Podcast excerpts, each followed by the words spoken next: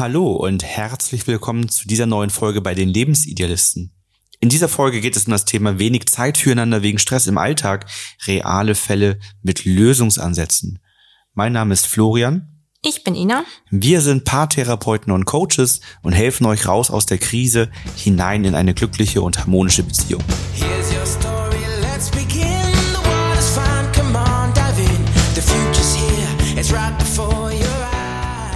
Wenn der Alltag von Stress geprägt ist, kann es passieren, dass damit auch natürlich weniger Paarzeit möglich ist und dass man sich dann auch so ein bisschen voneinander entfernt. Das kann daran liegen, dass man zum Beispiel einen sehr einnehmenden Job hat, täglich viele Aufgaben hat, die man abarbeitet, die Kinder Zeit einfordern und man in so einem Hamsterrad läuft. Wir sprechen heute über Probleme und Folgen, denen man in einem stressigen Alltag gegenübersteht und erklären anhand von echten Fällen aus unseren Coachings, wie ihr diese Herausforderungen meistern könnt. Ja, wir hatten ja eine ganz intensive Phase. Das haben wir ja so in unserer letzten Coaching Mastermind mit all unseren Coaches auch mal thematisiert.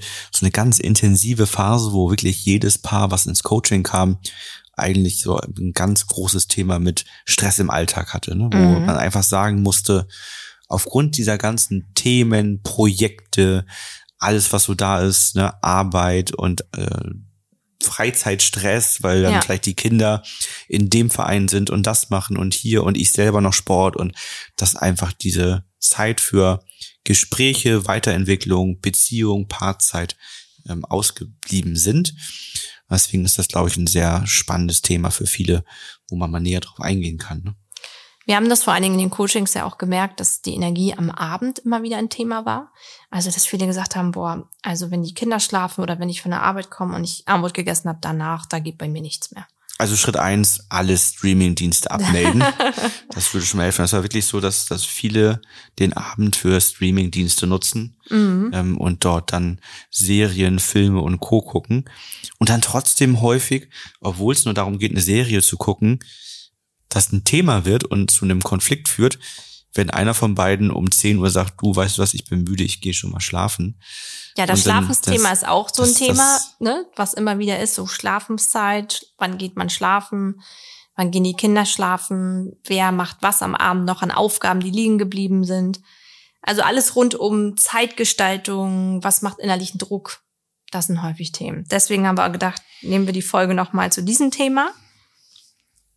Das Problem sind also vermehrte Aufgaben und Dinge, über die man sich Gedanken macht, kümmern muss, lösen Stress aus. Stressfaktor Arbeit, zum Beispiel, man hat eine große Menge an Aufgaben, die man bei der Arbeit hat. Man hat eine schlechte Kommunikation bei der Arbeit, vielleicht auch einen schlechten Führungsstil. Und man nimmt eigentlich diesen ganzen Druck und Stress aus der Arbeit, wenn man das Gefühl hat, man schafft was nicht, es ist nicht genug, mit nach Hause. Und das macht natürlich dann bei allen anderen Familienmitgliedern dann auch Stress. Man kommt mit einer kürzeren Zündschnur zu Hause an, ne? man Mhm. hat weniger Ressourcen zur Verfügung, kann nicht mehr so umsichtig sein, so viel Fragen stellen, hat den Filter schon eng gesetzt und ähm, das Thema Arbeit und Privatleben zu trennen, das funktioniert halt auf der emotionalen Seite nicht. Die Emotionen nehme ich halt mit, auch wenn ich vielleicht mein Notebook bei der Arbeit lasse und meinen Aktenordner und, und mein, mein Terminsystem oder was auch immer, also alles dann da lasse, ähm, so habe ich trotzdem die Emotionen, die ich mitnehme, weil die kann ich nicht einfach hier an der Tür abschütteln und sagen, so jetzt auf Neustart. Ne? Genau, man hat denn das Gefühl, oh, ich habe das nicht geschafft oder oh, das war heute stressig oder ich habe nichts, ich habe keine Zeit gehabt, mal zwischendurch was zu trinken, was zu essen, auf die Toilette zu gehen. Das war alles nicht möglich. Und dann kommt man nach Hause und da wartet der nächste To-Do-Zettel. Und die nächsten Aufgaben, da wartet vielleicht dann dreckige Wäsche, eine schmutzige Wohnung oder ein Haus, ein Garten, der gemacht werden will. Da warten, erwarten eine Erwartungen von den Kindern, Hobbys. Und es wird gefühlt immer mehr am Tag, was man nicht schafft, womit man unzufrieden ist. Auch häufig ein Thema von selbstständigen Unternehmern, Mhm. die dann auch gerne bei mir im Coaching landen, ähm, weil ich ja auch schon seit 2005 letztendlich selbstständig bin und wir dann ja auch zu zweit so in dieser Konstellation da eine gute Erfahrung haben, wie man letztendlich mit Selbstständigkeit dann umgeht. Lange Zeit war ich alleine der Selbstständige, dann wir zu zweit und so, ne? Das, ähm, da haben sich viele Systeme entwickelt, wie man letztendlich dann im Alltag damit gut umgehen kann und auch letztendlich mal abschalten kann, aus dieser Selbstständigkeit Aufgaben Aufgaben sein lassen kann und sich auf die Freizeit und das Familienleben konzentrieren kann.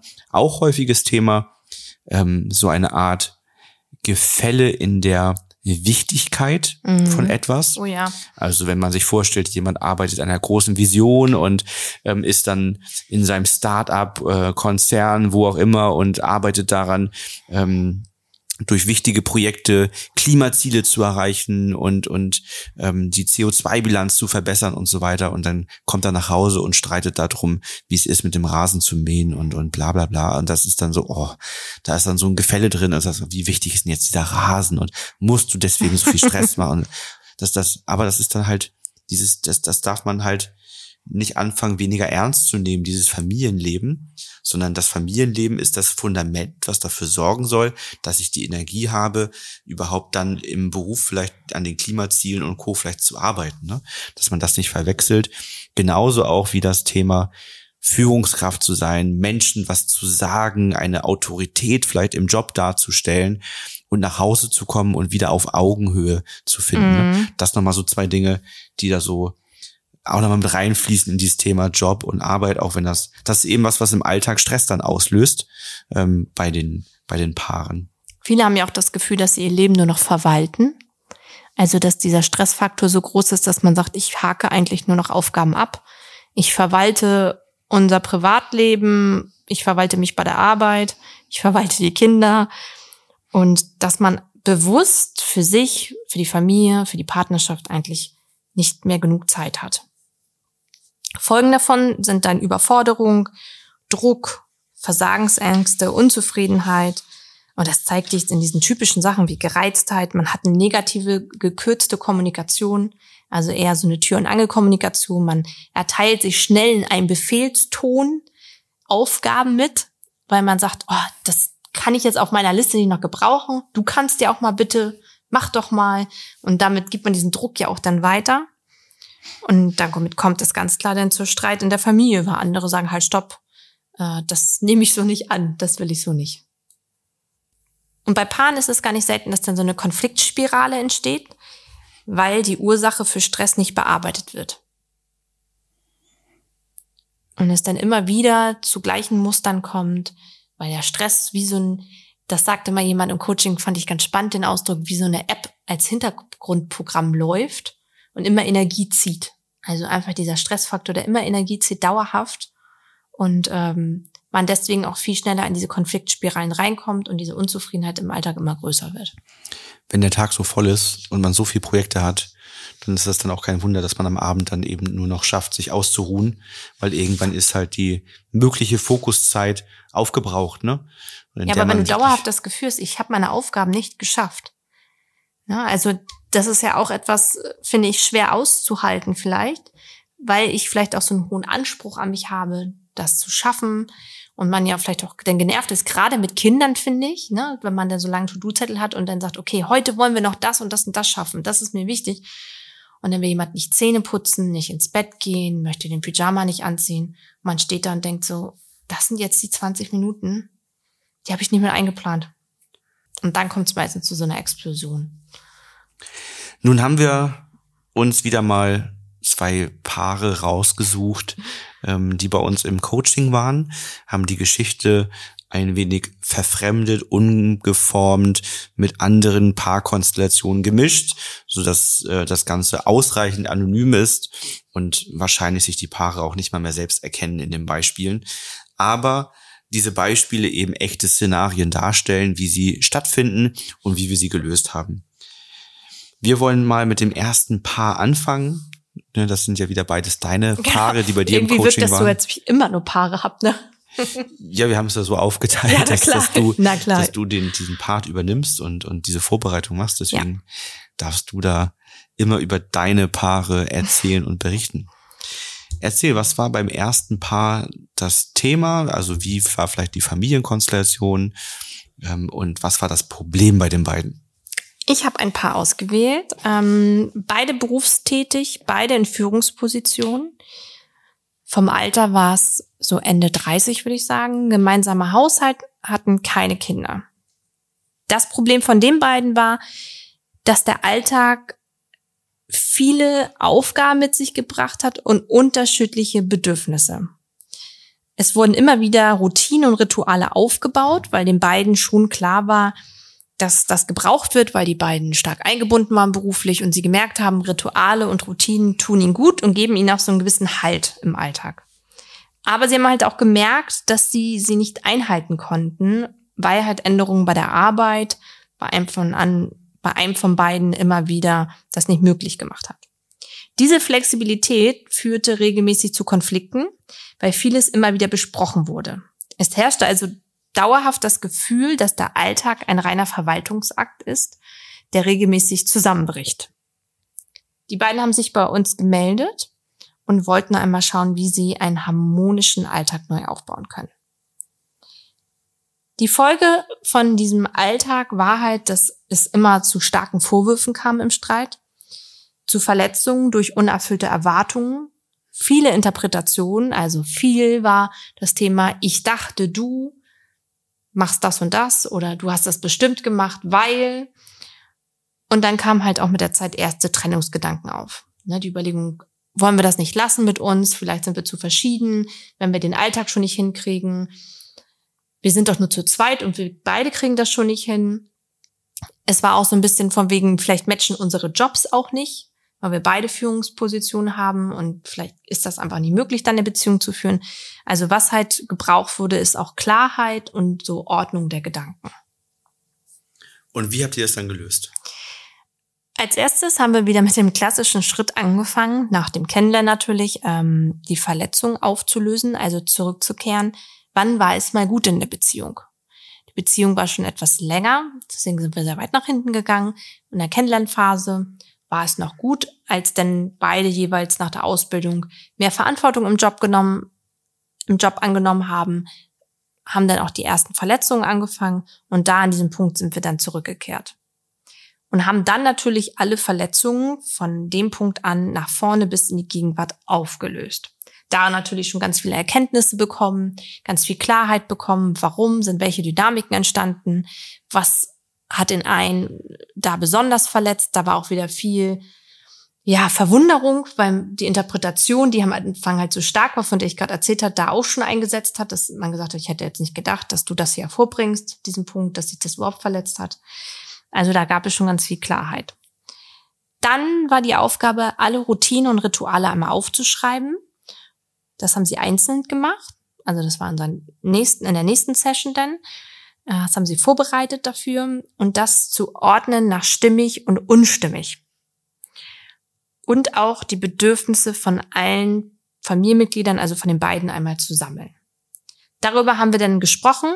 Auch da gab es wieder viel Klarheit, weil da auch wieder viel Interpretation war, von wegen, das hätte ich jetzt nicht gedacht. Ich dachte mal, du willst das so. Ich dachte, das Ritual wäre dir wichtig. Also da war wieder, ja, interessante Momente dabei, sag ich mal. Und dann haben wir eine Klarheit entwickelt, eine Neuausrichtung und Ziele, was denen wichtig ist. Also es kam dann natürlich nochmal das Thema Familiengründung hervor. Ein Thema, was beide eigentlich dachten, was sie abgehakt hatten, aber wo es eine Seite gesagt hat, na, oh, irgendwie hängt es doch noch, habe ich gemerkt bei mir so ein bisschen im System. Dann haben wir viel über die Arbeit gesprochen und Zeit für sich, also einmal über die Zeitkonten gesprochen und über die Bedürfnisse und was stimmig und unstimmig ist und haben eine Neuausrichtung sozusagen gestartet. Als Veränderung ist eingetreten, dass einer ganz bewusst die Arbeitswochenzeit verändert hat auf andere Tagesslots, um neue Rituale und Routinen auch zu ermöglichen als Paar. Und dass man ähm, überlegt hat, welche Rituale und Routinen möchten wir dauerhaft behalten und welche möchten wir nur zeitweise annehmen. So entstand mehr emotionale Nähe und das Paar ist wieder näher zusammengerutscht und konnten halt auch die Rituale und Routinen auch dauerhaft behalten, weil sie halt das überprüft haben nach stimmig und unstimmig. Eine Frage, die häufig im Erstgespräch auftritt, ist, wenn man sich jetzt so unsere Coaching-Pakete anschaut, ne, mit dem Dreier mhm. und dem Sechser Meilenstein, mit jeweils zwei Stunden Coaching, schafft man das denn? Also schafft man das denn in, in sechs Terminen mit je zwei Stunden ähm, ein Paar, was seit langer Zeit zusammen ist, viele Konflikte hat, im Alltag nicht gut zurechtkommt, viele Themen hat, schafft man das in den sechs Terminen? Also Habt ihr das hier bei dem Paar geschafft in sechs Terminen? Ja, in dem Paar haben wir genau sechs Termine gebraucht. Wir haben angefangen, also mit der ersten Stunde ist bei uns ja immer so ein bisschen ähm, Einführung in die Methodik, bevor der Meilenstein beginnt. Dann hat der Meilenstein angefangen. Da haben wir dann angefangen, ähm, so sag ich mal, ich glaube die Session eins bis drei haben wir Verletzungen aufgelöst. Also Termine eins bis drei Und dann haben sich daraus aber ja schon immer Aufgaben entwickelt. Also deswegen ist es so ein bisschen so ein schleichender Übergang gewesen. Ne? Ich hatte ja auch gesagt, diese Liste zu schreiben, das haben sie dann, ich glaube, bei der zweiten Sitzung als Aufgabe bekommen, haben das zur dritten mitgebracht. Und dann haben wir vier und fünf damit verbracht, diese Neuausrichtung, Ziele, also da sind wir sehr praktisch geworden. Und die sechste haben wir, glaube ich, gesplittet, den Termin, dass wir ähm, statt 120 Minuten einmal 60 Minuten gemacht haben weil die haben wir noch mal gebraucht, äh, so zum Abschluss. Und die 60 Minuten, die dann übrig waren, haben wir drei Monate später als Reflexionstermin genommen. Okay. Also in sechs Terminen kommt man da dann ganz gut Genau. durch, ne? Dazu muss man sagen, dass das ein Paar war, wo keiner ins Einzelcoaching zum Beispiel gegangen ist. Ne? Und anscheinend die beiden ja auch gut mitgewirkt haben, haben die Absolut. Aufgaben erledigt und waren motiviert dabei, ne? Absolut. ist Also ja- wir hätten das zeitlich nicht hinbekommen, wären die nicht so aktiv dabei gewesen, hätten auch eine sehr, sehr gute Vorbereitung, also hätten die das nicht gemacht, hätten wir es auch nicht geschafft. Ne? Das wird natürlich gebraucht, dass die auch vorbereitet zu den Terminen kamen, ihre Listen dabei hatten, wir da gut durchgekommen sind. Ne? Weil das ja auch immer so eine Frage ist, ne? Mhm. Was, was macht jetzt ähm, den Erfolg aus oder wie sicher ist das, dass das funktioniert, ne, wenn wir mit euch ins Coaching gehen? Und das ist eben ein wichtiger Fa- Erfolgsfaktor, dass das Paar gut mitarbeitet ne? und auch sich Zeit dafür nimmt. Ähm, das ist nicht unendlich viel Zeit, die man braucht zwischen den Terminen, aber man braucht eben Zeit für die Termine und auch dazwischen braucht man Zeit. Wir haben in unserem Blogbeitrag wenig Paarzeit, kaum körperliche Nähe, fünf Lösungen wieder zusammenzufinden ohne Stress und Konflikte, nochmal einiges zu Punkten geschrieben, die genau hier in dieses Themenbild hineinpassen.